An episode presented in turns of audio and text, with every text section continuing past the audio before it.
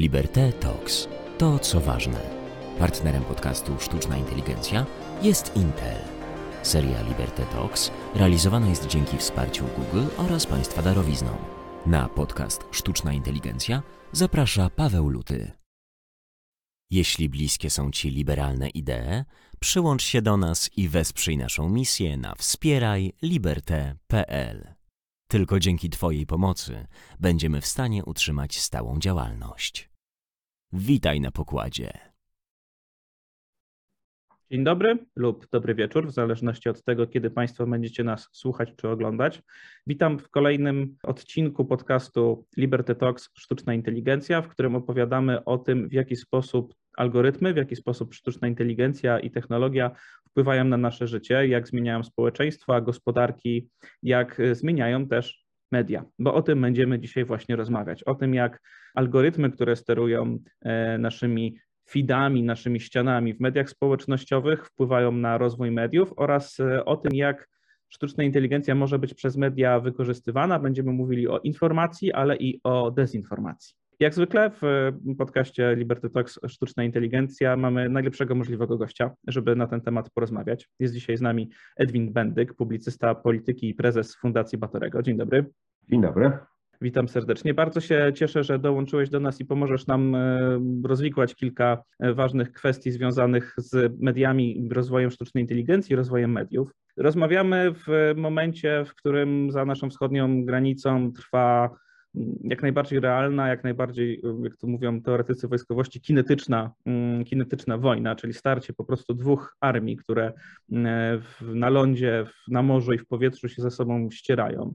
E, ale trwa też wojna w cyberprzestrzeni, trwa wojna informacyjna i wojna dezinformacyjna, w którą bardzo ważną rolę odgrywają media. E, te media mm, mają za zadanie albo relacjonować to, co się dzieje i e, dążyć ku prawdzie i informować społeczeństwa obywatelskie o tym, co się dzieje, albo z drugiej strony mogą służyć jako propagandowa tuba, przekazy przekaz, który z nich płynie, ma służyć konkretnej politycznej sprawie. No i tutaj te podziały się zarysowują dość wyraźnie, bo świat zachodni właśnie raczej e, chciałby mówić o tym, że informuje e, swoje społeczeństwo, a z kolei ta druga strona wprowadza dezinformację i po prostu okłamuje swoich obywateli. I chciałbym Cię zapytać o to, jak Ty postrzegasz e, właśnie rolę, mm, tak jak powiedziałem, mediów w mm, bieżącym, bieżącym konflikcie, czy one mają tutaj kluczową rolę do, do odegrania, Twoim zdaniem?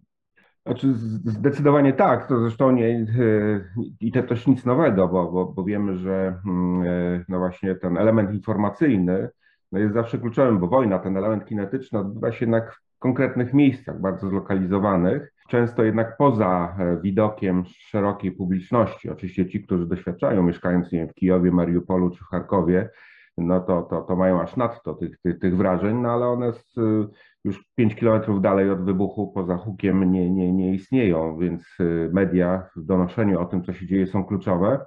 Takim przełomem, w, jak patrzymy historycznie, do, o, o mediów y, i, i taką pierwszą globalizację też w komentowaniu tego, co się dzieje, no to, to, to, to, to przypisuje się wojnie krymskiej w połowie XIX wieku, ale tak naprawdę taki super no, no, nowoczesny sposób komentowania, gdzie też y, pokazane była właśnie logika zaangażowania mediów i niemożliwość tak naprawdę obiektywnego przekazu w czasie w czasie wojny, co pokazywało też rolę właśnie przekonania, zbudowania narracji, która jest bardziej przekonująca, no to była Komuna Paryska w 1871 roku, która była najbardziej, pierwszym rzeczywiście medialną, można powiedzieć, rewolucją, bo, bo, nie wojną, no miała to charakter wojny domowej bardziej e, i rzeczywiście jak się patrzy wtedy, no, media światowe, jeżeli rozumiemy świat y, za, zachodu, wtedy imperialnego zachodu, no, żyły przez, przez te kilka dziesiąt dni tym, co się dzieje w Paryżu. No, Paryż był stolicą świata,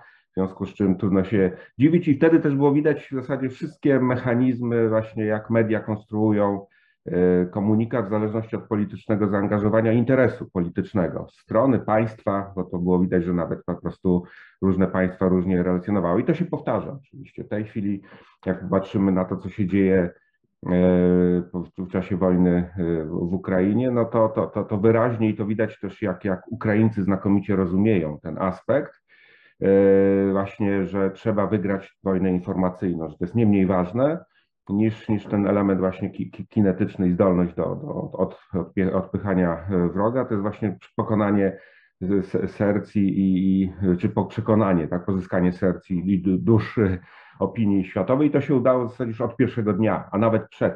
To trzeba powiedzieć, że cała ta operacja przygotowania do, do, do, do, do wojny była zupełnie inaczej, inaczej wyglądało niż, niż rok 14. To wszystko, bo to, co, co wydarzyło się po rewolucji godności na, na, na Majdanie. Bo tam to jest do, do, dobry moment do, do porównania, Dlatego, że sama rewolucja godności, to, która trwała przecież od, od, od listopada 13 roku do, do, do końca lutego 14 roku, też y, przyciągała uwagę i du, dużą życzliwość dla, dla Ukraińców. Znaczy ten zryw, no to, to pamiętam, jednak media żyły, no zwłaszcza tą grozą lutowych tych, tych y, no, masakry na, na, na, na Majdanie i wszyscy, wszyscy Ukraińcom współczuli, no, komentowali to z dużą życzliwością, ale Potem stało się coś dziwnego, bo nie, niespełna miesiąc później marzec, y, prawda, i, i zajęcie Krymu, później Donbas. I tu można powiedzieć, że Ukraińcy całkowicie polegli z przebiciem się. Oczywiście świat zareagował dyplomatycznie w sposób e, adekwatny, no, aneksja Krymu nie została uznana, ale, ale w sensie jakiegoś takiego, e, znaczy można powiedzieć, dominowała w jakimś sensie na, na, na, narracja Moskwy, nie ta bezpośrednia, która Czyli nie udało się na pewno Moskwie przekonać, że, że to doszło do puczu, który, którym władzę przyjęli naziści w, w Kijowie i że w ogóle to jest jakieś faszystowskie przedsięwzięcie finansowane przez, chociaż tu już lepiej, tu już bardziej, bo, bo du, du, duże kręgi i skrajnej prawicy i, i lewicy na świecie podjęły tę narrację e, spisku finansowanego przez CIA. To Patrycja Nuland, która tam e, z kuferkami jeździła do Kijowa i półtora miliona dolarów dziennie, to, to Putin powtórzył 21 lutego tego roku, prawda, że, że, że Majdan to właśnie był sfinansowany przez CIA pucz. To, to, to, to się to przeniknęło, ale bardziej istotniejsze chodziło o rozpuszczenie takiego przekonania, że po tym yy, Majdanie Ukraina jest w chaosie, że nie jest, nie jest państwem tak naprawdę, że po prostu się rozsypuje, no i ten przyjęcie Krymu w zasadzie potwierdziło to. Państwo bez armii, w zasadzie bez jednego strzału oddało istotną część swojego terytorium. Później pierwsze miesiące wojny już o, o, o Donbas, no też kilka spektakularnych katastrof, Iłowajsk, Debalcewe, to po prostu masakry, y, no, których nie, nie, nie równoważyło taka heroiczna opowieść o obronie lotniska w Doniecku i mit cyborgów. Prawda? On się, on pojawił się, ale szybko, szybko został przykryty tą, tą taką nieudolnością. W związku z czym ten, ta, ta, ta taka narracja, że hero, państwa heroiczne, znaczy na, heroicznego narodu, który nie ma państwa, które jest w stanie go, go bronić, jakoś, jakoś przyniosła. I są różne analizy pokazujące, dlaczego tak się stało. Jedno z ciekawszych, no to jest, to jest po prostu pokazujące, bo to jest istotne przy tym wszystkim logika działania no, no czegoś, co można nazwać jednak przemysłem medialnym i pewna jego e, logika. Po prostu Ukraina e, nie była na radarze globalnych mediów, w tym sensie, że nie było przy, przy właśnie logice cięcia kosztów, tego wszystkiego. tematy ukraińskie były głównie obsługiwane przez biura moskiewskie globalnych sieci, globalnych instytucji medialnych. I nawet jeżeli to były profesjonalne, tak jak CNN, BBC czy, czy, czy, czy, czy New York Times, jakkolwiek instytucje, no to jednak odległość od bezpośrednio, nawet jeżeli się jeździło tam na dzień, dwa, żeby, żeby zrobić temat, ale jednak siedziało się cały czas e, w Moskwie jako głównym miejscu, no powodowało, że jednak filtrowanie informacji, przenikanie pewnym komentarzem elit, e, nawet jeżeli liberalnych, rosyjskich, to jednak powodowało, że ten obraz Ukrainy był przefiltrowany. To wszystko zmieniło się w 2000, już w zasadzie 2021 roku, kiedy pojawiły się pierwsze wiadomości o zagrożeniu inwazją. To była połowa roku, kiedy, kiedy te informacje o ćwiczeniach, o zagromadzeniu wojsk, wtedy już zaczęto rozmawiać. Wiemy z danych dzisiaj podawanych, zakładamy, że prawdziwe, tego nigdy nie sprawdzimy, ale, ale no, że rzekomo wywiad amerykański wtedy miał przekonanie, że to jest szykowanie się do, do inwazji. No w każdym razie wtedy też, też media zaczęły pilniej przyglądać się samej Ukrainie i instalować w, Ukrainie. Także już przed biegu do, do, do wojny w, lutym, no to już było pełne, można powiedzieć, pokrycie stacjami telewizyjnymi i mediami, korespondentami w samej Ukrainie, którzy czekali na to, co się, co się wydarzy. I ten kluczowy element właśnie, no tutaj by, by jakby zmienił równowagę sił na korzyść Ukrainy, a potem już po, po, po wybuchu wojny, tu może na tym, na tym skończył, to historia, którą można też, też rozwijać, ale potem pewne, pewne niuanse będą istotne. To, to, to było i stąd to właśnie można powiedzieć pierwszy tydzień y, wojny, w którym y, można powiedzieć od pierwszego momentu Ukraińcy przyjęli inicjatywę. No to była Wyspa Węży i słynny mem, który już tej wojny prawda, o, rosyjskim okręcie wojennym, który ma gdzieś iść. Dzisiaj wiemy to, to wczoraj, wczoraj, czyli może dokładnie e, w niedzielę 27 e, lutego prezydent Zełański w wywiadzie dla prasy, dla mediów rosyjskich na, na pytanie, co się stało tak naprawdę z tymi żołnierzami Wyspy Żmiju powiedział, że niektórzy zginęli, część przeżyła szczęśliwie, ale ten mit pierwotny był, że cała załoga po, po, po, poległa. No i to już stało się takim mitem właśnie, który, który pokazał, że to Ukraińcy nie oddadzą swojej ziemi. Miało być odwrotnie. Mieli się poddać, być taką mięsem do, dla kamer, prawda, pokazujących, że właśnie Ukraińcy ponownie nie są w stanie bronić swojej ziemi. Stało się inaczej i ta narracja już, już weszła. Natomiast Rosjanie popełnili trudno mi powiedzieć, czy błąd, no bo to świadoma de decyzja, ale z punktu widzenia medialnego jest dla, dla nich oznacza dzisiaj ewidentną defensywę, no to wprowadzili no, drakońską cenzurę e, mediów, wprowadzając prawo no, zabraniające w ogóle używania pojęcia wojny e, i tak zwane prawo w sprawie fake newsów, czyli tak naprawdę zamówienie prawdy o, o, o tym, co się dzieje w Ukrainie do 15 lat więzienia, co spowodowało nie tylko to, że dziesiątki mediów rosyjskich przestały nadawać, zostały zamknięte lub same zrezygnowały, no ale też, że większość stacji zagranicznych opuściła Rosję w obawie przed, przed e, trudnościami e, w nadawaniu i one głównie są w tej chwili w Ukrainie, albo jeżeli już, no to po prostu nie są na pewno w Rosji. Więc, więc całkowicie to jest przesunięcie w kierunku Ukrainy i ostatni element no jest to, że z kolei Ukraina, mimo że Przepisy o stanie wojny przewidują e, cenzurę wojskową przez administrację wojskową, praktycznie nie prowadzą działań takich cenzor, stricte cenzorskich. Teraz 24 zostało wprowadzone zaostrzone prawo karne po miesiącu działań wojennych, które e, no, grozi karą do 8 lat więzienia za fotografowanie jednostek wojskowych, podawanie koordynat w mediach, przez wcześniej po prostu apelowano w mediach o tym, żeby nie fotografować, żeby nie dawać na serwisach. Widocznie to nie działało, albo dywersanci, albo ktoś, no po prostu w każdym razie zaostrzono po miesiącu, prawda? W związku z czym teraz media działają w sposób praktycznie wolny, co nie znaczy, że sama administracja wojskowa i, i politycy ukraińscy nie kontrolują przebiegu informacji. Na przykład, o ile dostajemy codziennie, y, najprawdopodobniej podkręcone, tego też nie wiemy, informacje o stratach rosyjskich, do dziś nie wiemy, jakie są straty ukraińskie i nikt nie jest w stanie ich oszacować. To jest ciekawe. Nie, nie, jest, nie dostaliśmy jeszcze żadnej, informacji, na przykład ilu żołnierzy ukraińskich e, po, po, poległo.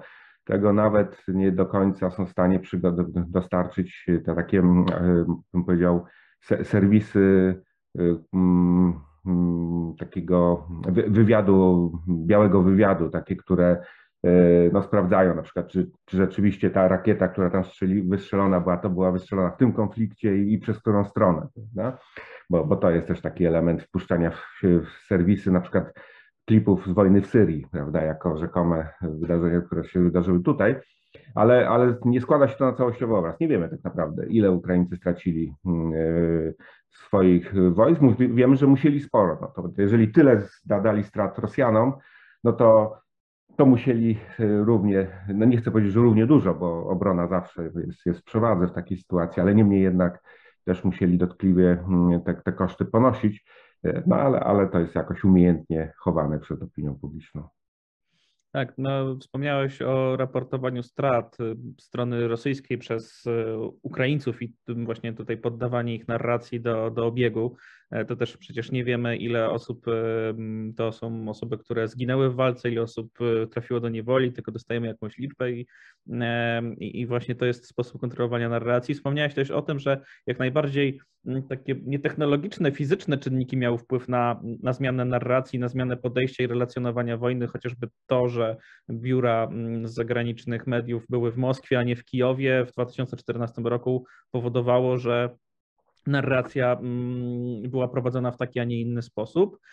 Natomiast też wspomniałeś o bardzo ważnej rzeczy, czyli o e, memach i, i, o tym, e, że stosunek Zachodu do wojny w Ukrainie, do postawy Ukraińców był zbudowany przez E, Wyspę Węży. No a przecież my o tym dowiadywaliśmy się nie z e, serwisów informacyjnych, e, tylko z Facebooka, z Twittera, tam gdzie te mhm. memy się rozchodzą, z mediów społecznościowych. Mhm. Tak samo dla mediów, media społecznościowe są narzędziem dzisiaj dystrybucji swoich treści, docierania z przekazem do odbiorców, już nie tylko w tradycyjny sposób, poprzez publikowanie gazet, poprzez emisję sygnału telewizyjnego czy radiowego, ale też poprzez właśnie media społecznościowe, które są z kolei e, w dużym stopniu oparte o algorytmy. To znaczy to, co widzimy w mediach społecznościowych jest zależne od algorytmów.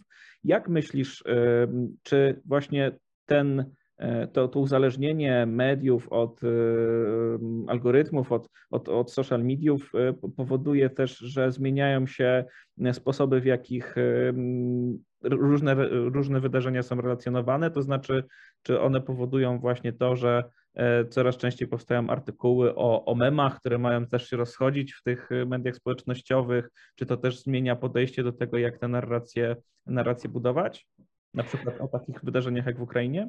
To zdecydowanie tak, chociaż to też nic nowego, bo jak wspominaliśmy o Komunie Paryskiej, to istotnym elementem wtedy walki, no nie były memy, bo tego pojęcia nie znano, ale karykatury, które upowszechniano czy za pośrednictwem prasy, czy, czy, czy, czy broszur, ulotek i tak dalej. I taką właśnie takim memem na przykład o Komunie Paryskiej, który miał zohydzić obraz y, komunardów, to była taka la vitruleuse, czyli kobieta, która y, podpalaczki.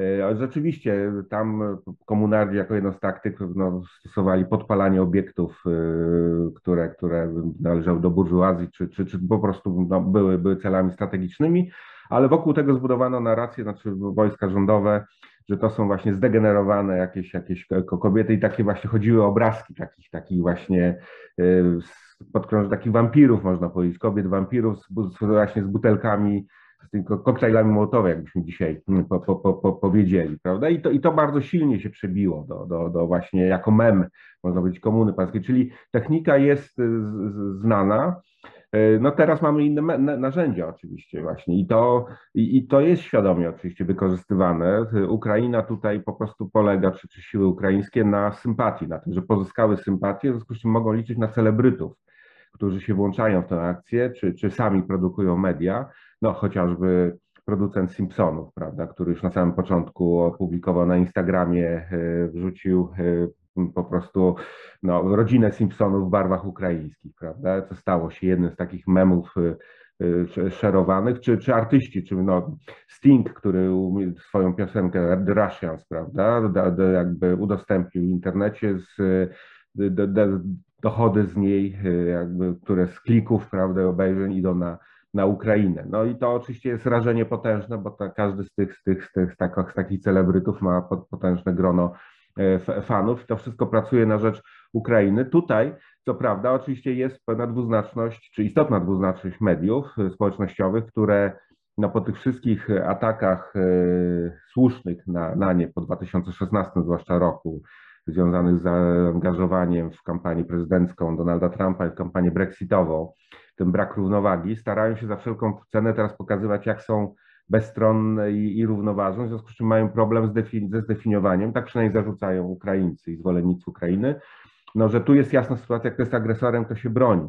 W związku z czym określanie Putina jako zbrodniarza nie powinno być karane. Y, natomiast y, mechanizmy filtrowania i moderowania, na przykład na Facebooku, powodują, że o, na przykład mój przyjaciel z Ukrainy, Aleksandr Iwanec, który po prostu pisarz, poeta, który ma mocne zdanie o nie tylko o Putinie, ale po prostu o Rosjanach, no, których uważa, no, mają zablokowane konto za, za dzielenie. I to nie to, że używał wulgarnych słów, no, po prostu wyrażał no, wierszem też y, mocne stanowisko. No ale, ale uznano to, że to są treści niedopuszczalne prawda, w, w tym. Więc, więc tu jest ta, ta problem de, definiowania, czy, z czym mamy do czynienia. Czy to jest po prostu y, konflikt równego z równym, prawda, który należy bezstronnie, symetrycznie relacjonować, czy jednak uznajemy, że, że to jest agresja, której po jednej stronie jest, jest y, no, przestępca, który nie ma tych samych praw, co, co broniący się.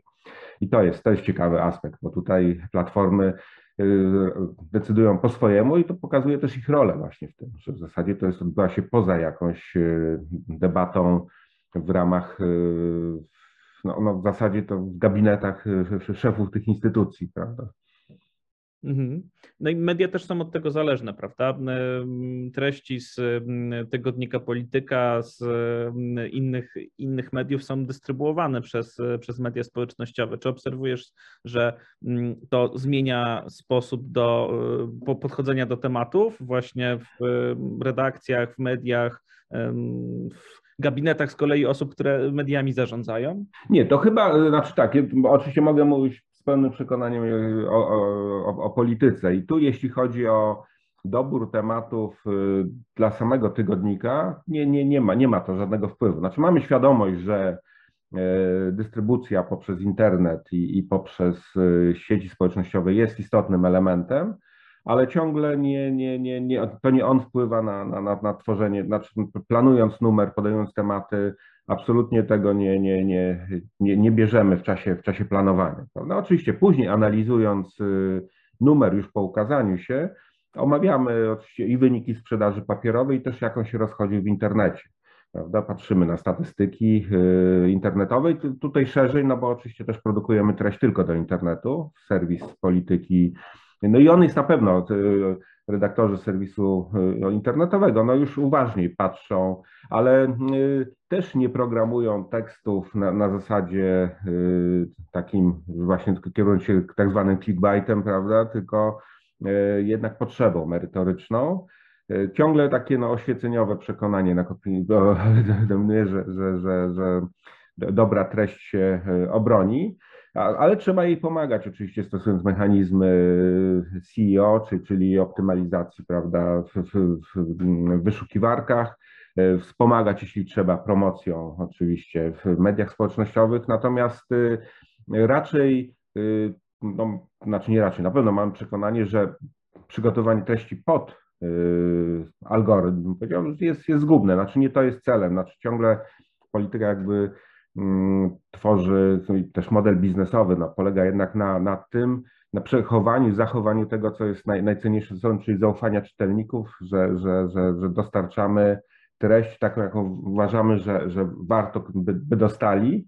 I jest to ocena jednak ludzka, systemu ludzkiego, a nie, nie sztucznego jakiegoś opartego na, na, na algorytmach. I boimy się, że gdyby ta, ta, ta zaufanie zwietrzało, no to poleci cały, cały, cały model biznesowy. Natomiast oczywiście byłoby naiwnością nie dostrzegać, że, że, że właśnie media społecznościowe no, mają swoją logikę działania, że są ważne, no ale to trzeba po prostu już potem w dystrybucji samej treści, prawda? przygotowując chociażby komunikaty o tych artykułach, które się okazały, prawda, te, które chcemy wypromować, no to tu już jest cała sztuka, jak, jak komunikować, to już wiemy, no, prawda, czy ma być link tu, czy ma być w komentarzu, czy, czy jaka ilustracja, jak tak dalej, no to, to, to, to już te wszystkie techniki jak najbardziej e, tutaj fachowcy się tym zajmują, ale to już jest technologia, bym powiedział, dystrybucji, a nie sam, przygotowania samej treści. Natomiast oczywiście skłamałbym, nie powiedział, że nie ma to hmm, to wszystko, co się dzieje i cała ta technologia jakby wytwarzania informacji z udziałem mediów społecznościowych nie ma wpływu na,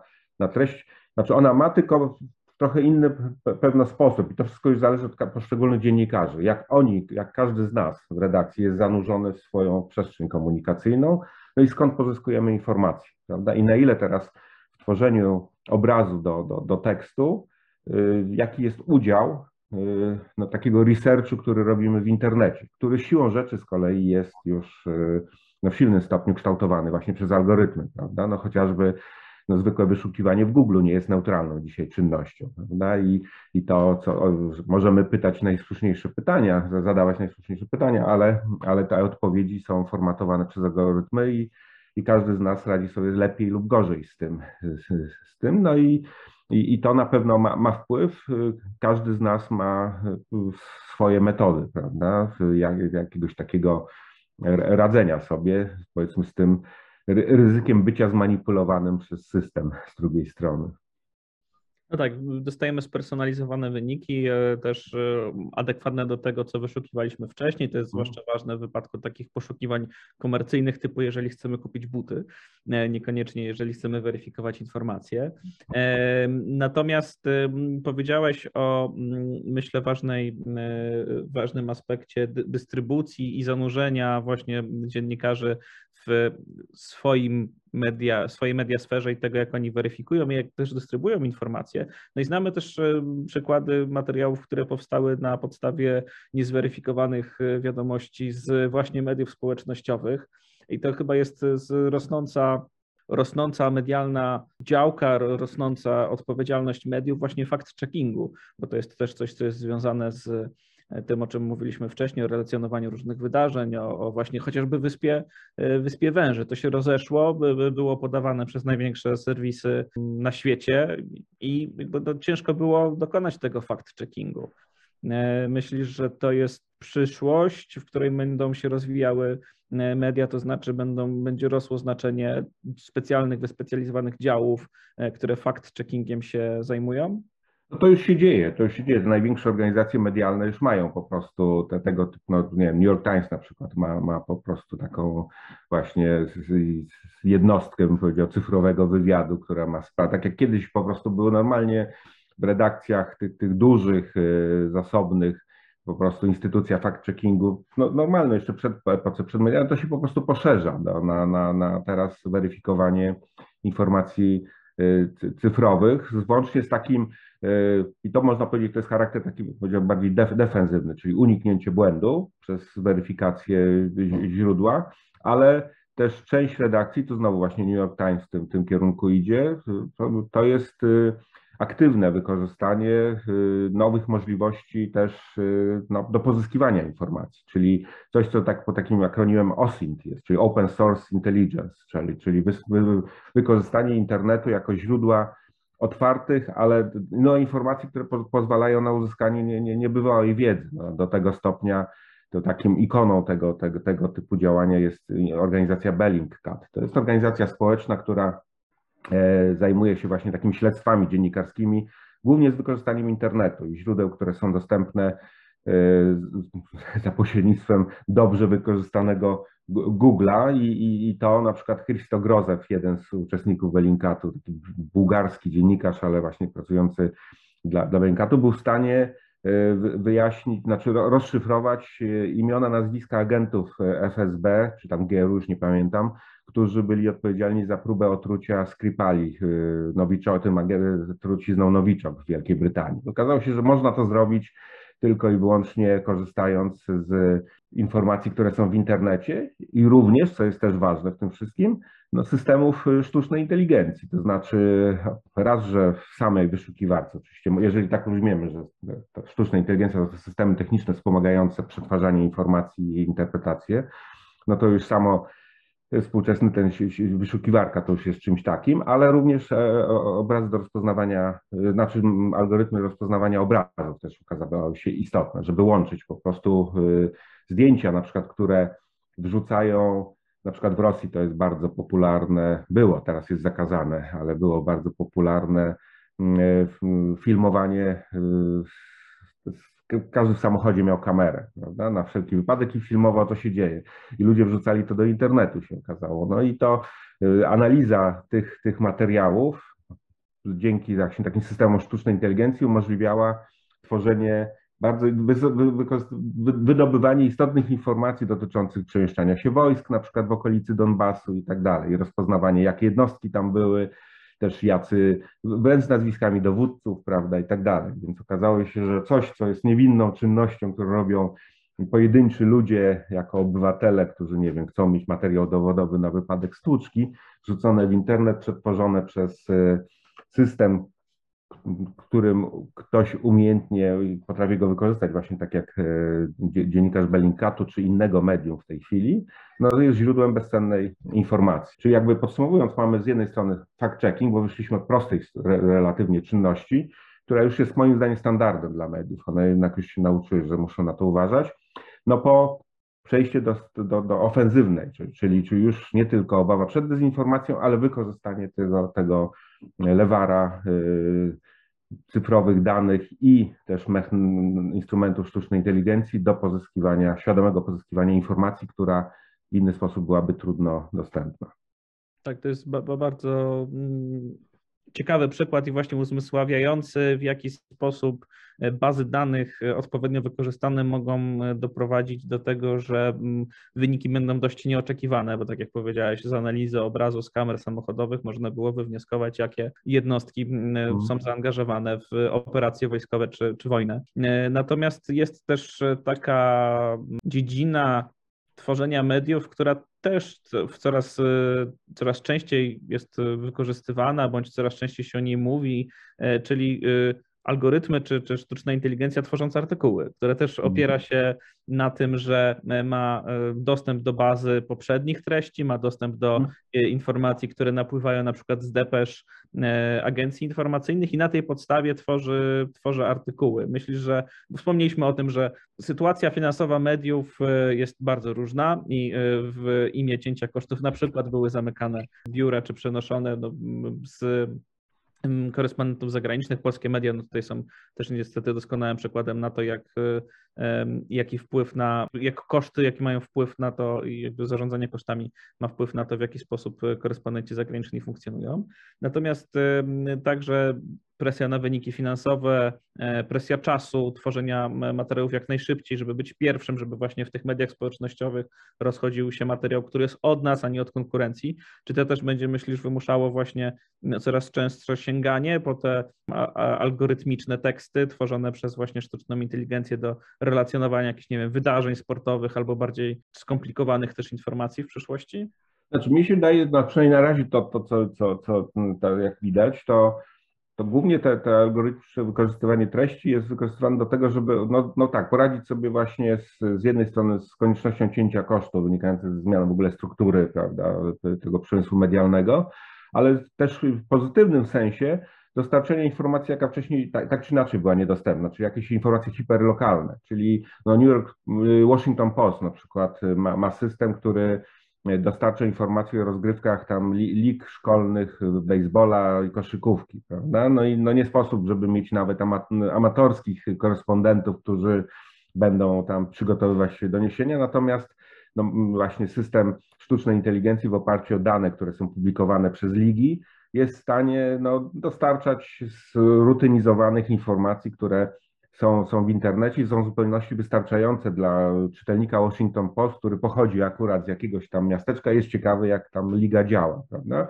I to jest, można powiedzieć, jak najbardziej pożądany sposób korzystania, bo i tak y, nie zabiera się pracy dziennikarzowi, jakość też nie cierpi, no bo tu chodzi o proste dane, które nie wymagają interpretacji y, odwołującej się do jakiejś wiedzy y, eksperckiej, i, i, to, I to jest na pewno kierunek, tak samo z danymi ekonomicznymi, zwłaszcza giełdowymi. To, to, to, to Forbes na przykład też już od dawna, już nie ponad dekadę chyba takie, takie y, systemy y, funkcjonują. Natomiast obawiałbym się y, takich no właśnie przekonania, że można technologią zastąpić no, jednak korespondentów, którzy zajmują się sprawami no, takimi właśnie bardziej złożonymi, politycznymi czy innymi, pamiętam zresztą, tu Polska chciała być w awangardzie, jeszcze jak premierem był Waldemar Pawlak, i, i czyli już jakieś dwie dekady temu, no nie, nie, nie całe może, ale, no ale tak, nie, ponad dwie dekady temu. Ponad dwie dekady. Ponad dwie, tylko jest, jak ten czas leci. Wtedy przez internet do, dopiero się rodził, ale wtedy też już była mm, pomysł, y, kiedy, kiedy y, szefem PAP-u zdaje się był profesor Gogołek i też był właśnie, no, że po to jest internet, żeby no, że dzięki niemu właśnie zyskamy dostęp do informacji bez konieczności no, zatrudniania kosztownych chimerycznych korespondentów, prawda? No okazało się, że to jednak tak nie, nie działało wtedy i to również nie działa dzisiaj, kiedy mamy znacznie więcej treści w internecie, no bo jednak to nie jest tylko kwestia właśnie wyszukania danych, tylko ich interpretacji. To zresztą dobrze widać znowu jakbyśmy do tej wojny odnieśli. Mamy mnóstwo opowieści o tym, co się dzieje, ale na przykład w polskich mediach mi najbardziej brakuje w tej chwili y, dobrego, dobrej analizy sytuacji politycznej w Ukrainie. To znaczy, my mamy dobre reportaże o, o dramatyczne sytuacji, które są y, właśnie tam w tych miastach, tam gdzie do, docierają korespondenci lub z jakichś tam innych źródeł, ale opisują właśnie dramat ludności ukraińskiej. Bohaterstwo armii ukraińskiej też mamy i tu często wykorzystujemy z kolei znakomitych e, no, analityków, nie wiem, w, polityce, nie wiem, chociażby Marek Świerczyński czy, czy, czy Michał Fischer o tym piszą. To są bardzo kompetentne artykuły z ich źródeł, prawda, wiedzy. Natomiast y, brakuje mi bardzo właśnie, no chociażby po, po w kontekście takim jak wystąpienie Joe Bidena, a co tak naprawdę, albo chociażby słynnej propozycji mm, e, misji pokojowej NATO, co, co Ukraińcy o tym myślą, co, co myśli właśnie elita polityczna państwa, które ciągle działa, funkcjonuje i ma, ma zdanie. I to, to widać, że, że, że e, no jednak e, nasze kompetencje ukraińskie, takie analityczno właśnie w naszych mediach, no ze względów, o których mówiliśmy, osłabły, tak? Dopóki nie było wojny, o Ukrainie pisywało się, ale wcale nie za często. Był to jeden z wielu krajów, który trzeba było obsłużyć, jak nie było żadnego dramatu. No to, to no nie było uzasadnienia, żeby tam na przykład utrzymywać stałe, stałe, stałe biura. I dzisiaj w sytuacji wojny no właśnie tak skutkuje, że y, mamy stosunkowo słabą analizę dotyczącą wewnętrznej ukraińskiej polityki, która jest niezwykle ciekawa w tym kontekście i tam bardzo ciekawe rzeczy się dzieją, ale, ale właśnie, no jest, to jest to jakiś, jakiś problem, tego nie zastąpi algorytm, to tu by się przydał właśnie do, dobry, dobry analityk, tych z kolei brakuje, no nie dziwię się, to nie jest zarzut do mediów, dlatego że to po prostu hodowanie tego typu ekspertów no, wymaga ciągłego właśnie hodowania, utrzymywania, a na to, na to nie stać. Z kolei posługiwanie się ekspertami zewnętrznymi jest tyle obarczone ryzykiem, że oni z kolei są zanurzeni w różne instytucje, które mają jakieś interesy. No, więc, więc no po prostu interesy, tam, nie wiem, instytucje państwowe, yy, no po prostu służą do obsługi interesu państwa, w związku z czym można polegać na komentarzu, ale ze świadomością, że ten komentarz, na przykład, nie wiem, eksperta Ośrodka Studiów Wschodnich chociażby, no, czy, czy Polskiego, Polskiego Instytutu Studiów Międzynarodowych, no to są instytucje, które mają funkcję państwową głównie, a nie medialną.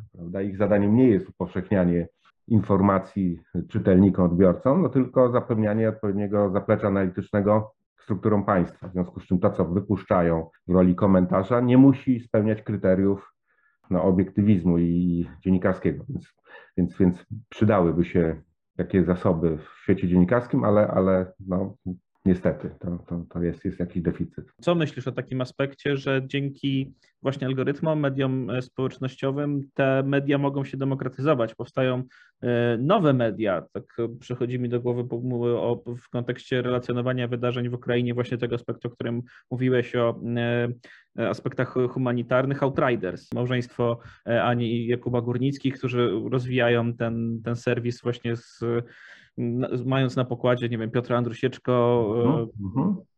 czy, czy redaktor Bacę Pogorzelską, gdzie uh-huh. oni właśnie w sposób, który jest oddolny, który właśnie pozwala im wykorzystywać różne e, narzędzia, które technologie tworzą, mogą tworzyć interaktywne reportaże, mogą finansować się ze zbiórek crowdfundingowych, a ich treści są dystrybuowane przez właśnie media społecznościowe i w ten sposób się e, rozwija to, to medium, czyli czy widzisz też taką zależność, że z jednej strony no, te media, które powstały jako tradycyjne instytucje, jak właśnie nie, New York Times, polityka, która już mhm. przecież od wielu dziesięcioleci funkcjonuje, czy one, no, one mogą się rozwijać w stronę cyfrową i, i dalej funkcjonować i, i, by, i, być wartościowe dla czytelników, ale z drugiej strony mamy taki nurt rozwoju nowych mediów em, też pod kątem instytucjonalnym, które są napędzane tymi technologiami. Jak myślisz, czy to zjawisko raczej ma pozytywny aspekt, bo właśnie powstają takie, takie media jak Outriders, czy raczej widzisz tu jakieś zagrożenia?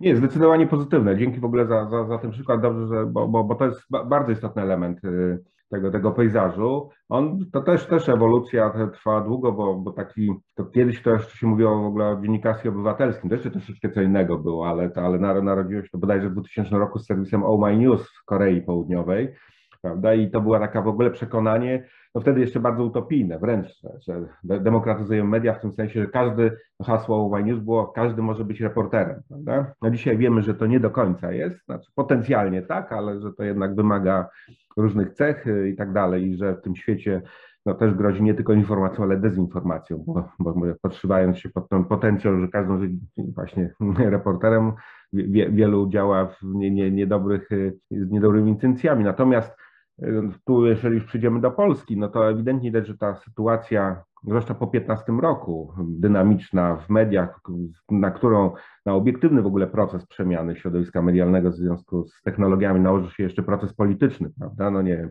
rozwiązywanie redakcji, czy zwalnianie redakcji, nie wiem, trójka chociażby i tak dalej. No wiele osób, znakomitych dziennikarzy straciło pracę w, w mediach y, tak zwanych narodowych. Prawda? I wtedy od razu zaczęło widać, jak się zmienia pejzaż. Ta pierwsza fala, no to było przejmowanie dobrych dziennikarzy przez portale, nie wiem, Onet chociażby, czy Wirtualna Polska. Jak błyskawicznie wzrosła jakość y, dziennikarstwa w tych portalach. I to, I to już jest bardzo pozytywny fakt, że dzisiaj Onet, prawda, czy Wirtualna, no to są po prostu już w sensie informacji, komentarza politycznego pełnoprawne media. Przed 15 rokiem to jeszcze, jeszcze raczej te, to, to, trudno było. Y, budowały tę pozycję, ale to nastąpiła skokowa zmiana wraz z wejściem po prostu osób, no, które, które miały ten background taki dziennikarski. Ale kolejny etap, i to jest dla mnie niezwykle budujące, to jest właśnie te instytucjonalizacja takich inicjatyw bardzo profesjonalnych, bo jak tu wspominamy o tych i osobach, i inicjatywach, no to robią to zawodowi dziennikarze. To nie są właśnie amatorzy, no tylko jednak zawodowi dziennikarze, którzy gdzieś na rynku już nie mogli dla siebie znaleźć miejsca z różnych względów, że ich kompetencje często bardzo wyspecjalizowane, mm, no po prostu nie, nie, nie pasowały do portfeli y, klasycznych instytucji. No i a byli oni przekonani, że to, co mają do zaoferowania, jest y, warte.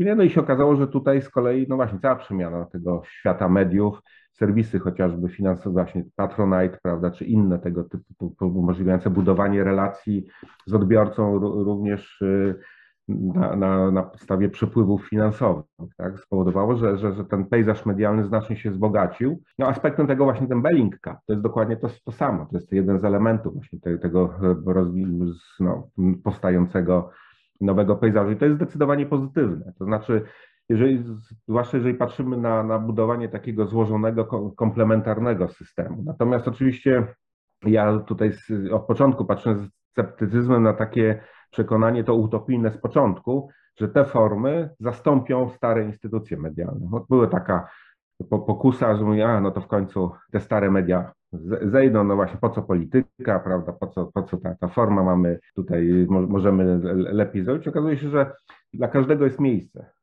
Z jednego chociażby powodu, że te, te, te mm, instytucje jeszcze na przykład w Polsce przynajmniej, bo, bo na przykład Bellingcat, który jest taką y, ikoną właśnie tego śledczego dziennikarstwa i takiego najbardziej wyrafinowanego, jest już tak zasobny, że jest w pełni y, nie, niezależny. Natomiast y, no, trzeba pamiętać, że często właśnie te, te przedsięwzięcia śledcze, te, które są solą dziennikarstwa, to no one wymagają no, podejmowania ryzyka z procesów sądowych chociażby, na które indywidualni pojedynczy dziennikarze, czy nawet takie spółdzielnie, nazwijmy, kilkuosobowe, no ciągle jeszcze nie są w stanie sobie po pozwolić po prostu z względów finansowych, materialnych. I tutaj instytucje medialne, takie osadzone z dużymi zasobami, są po prostu potrzebne jako, jako do podejmowania pewnych tematów, które wymagają pewnej masy. To też się pewno nie zmieniać będzie jakiś ten ekosystem właśnie takiego, nie wiem, yy, zabezpieczania tych, no też, też ja myślę, że, że właśnie te najlepsze inicjatywy na tyle urosną w siłę, że, że też będą po prostu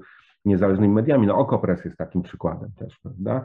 No, stowarzyszenia, które, które powstało wspomagane przez tradycyjne media, ale dzisiaj całkowicie niezależne i na tyle już z tego co wiem, no, si, silne również jakby materialnie, że, że, że po prostu jest pełnoprawną instytucją medialną.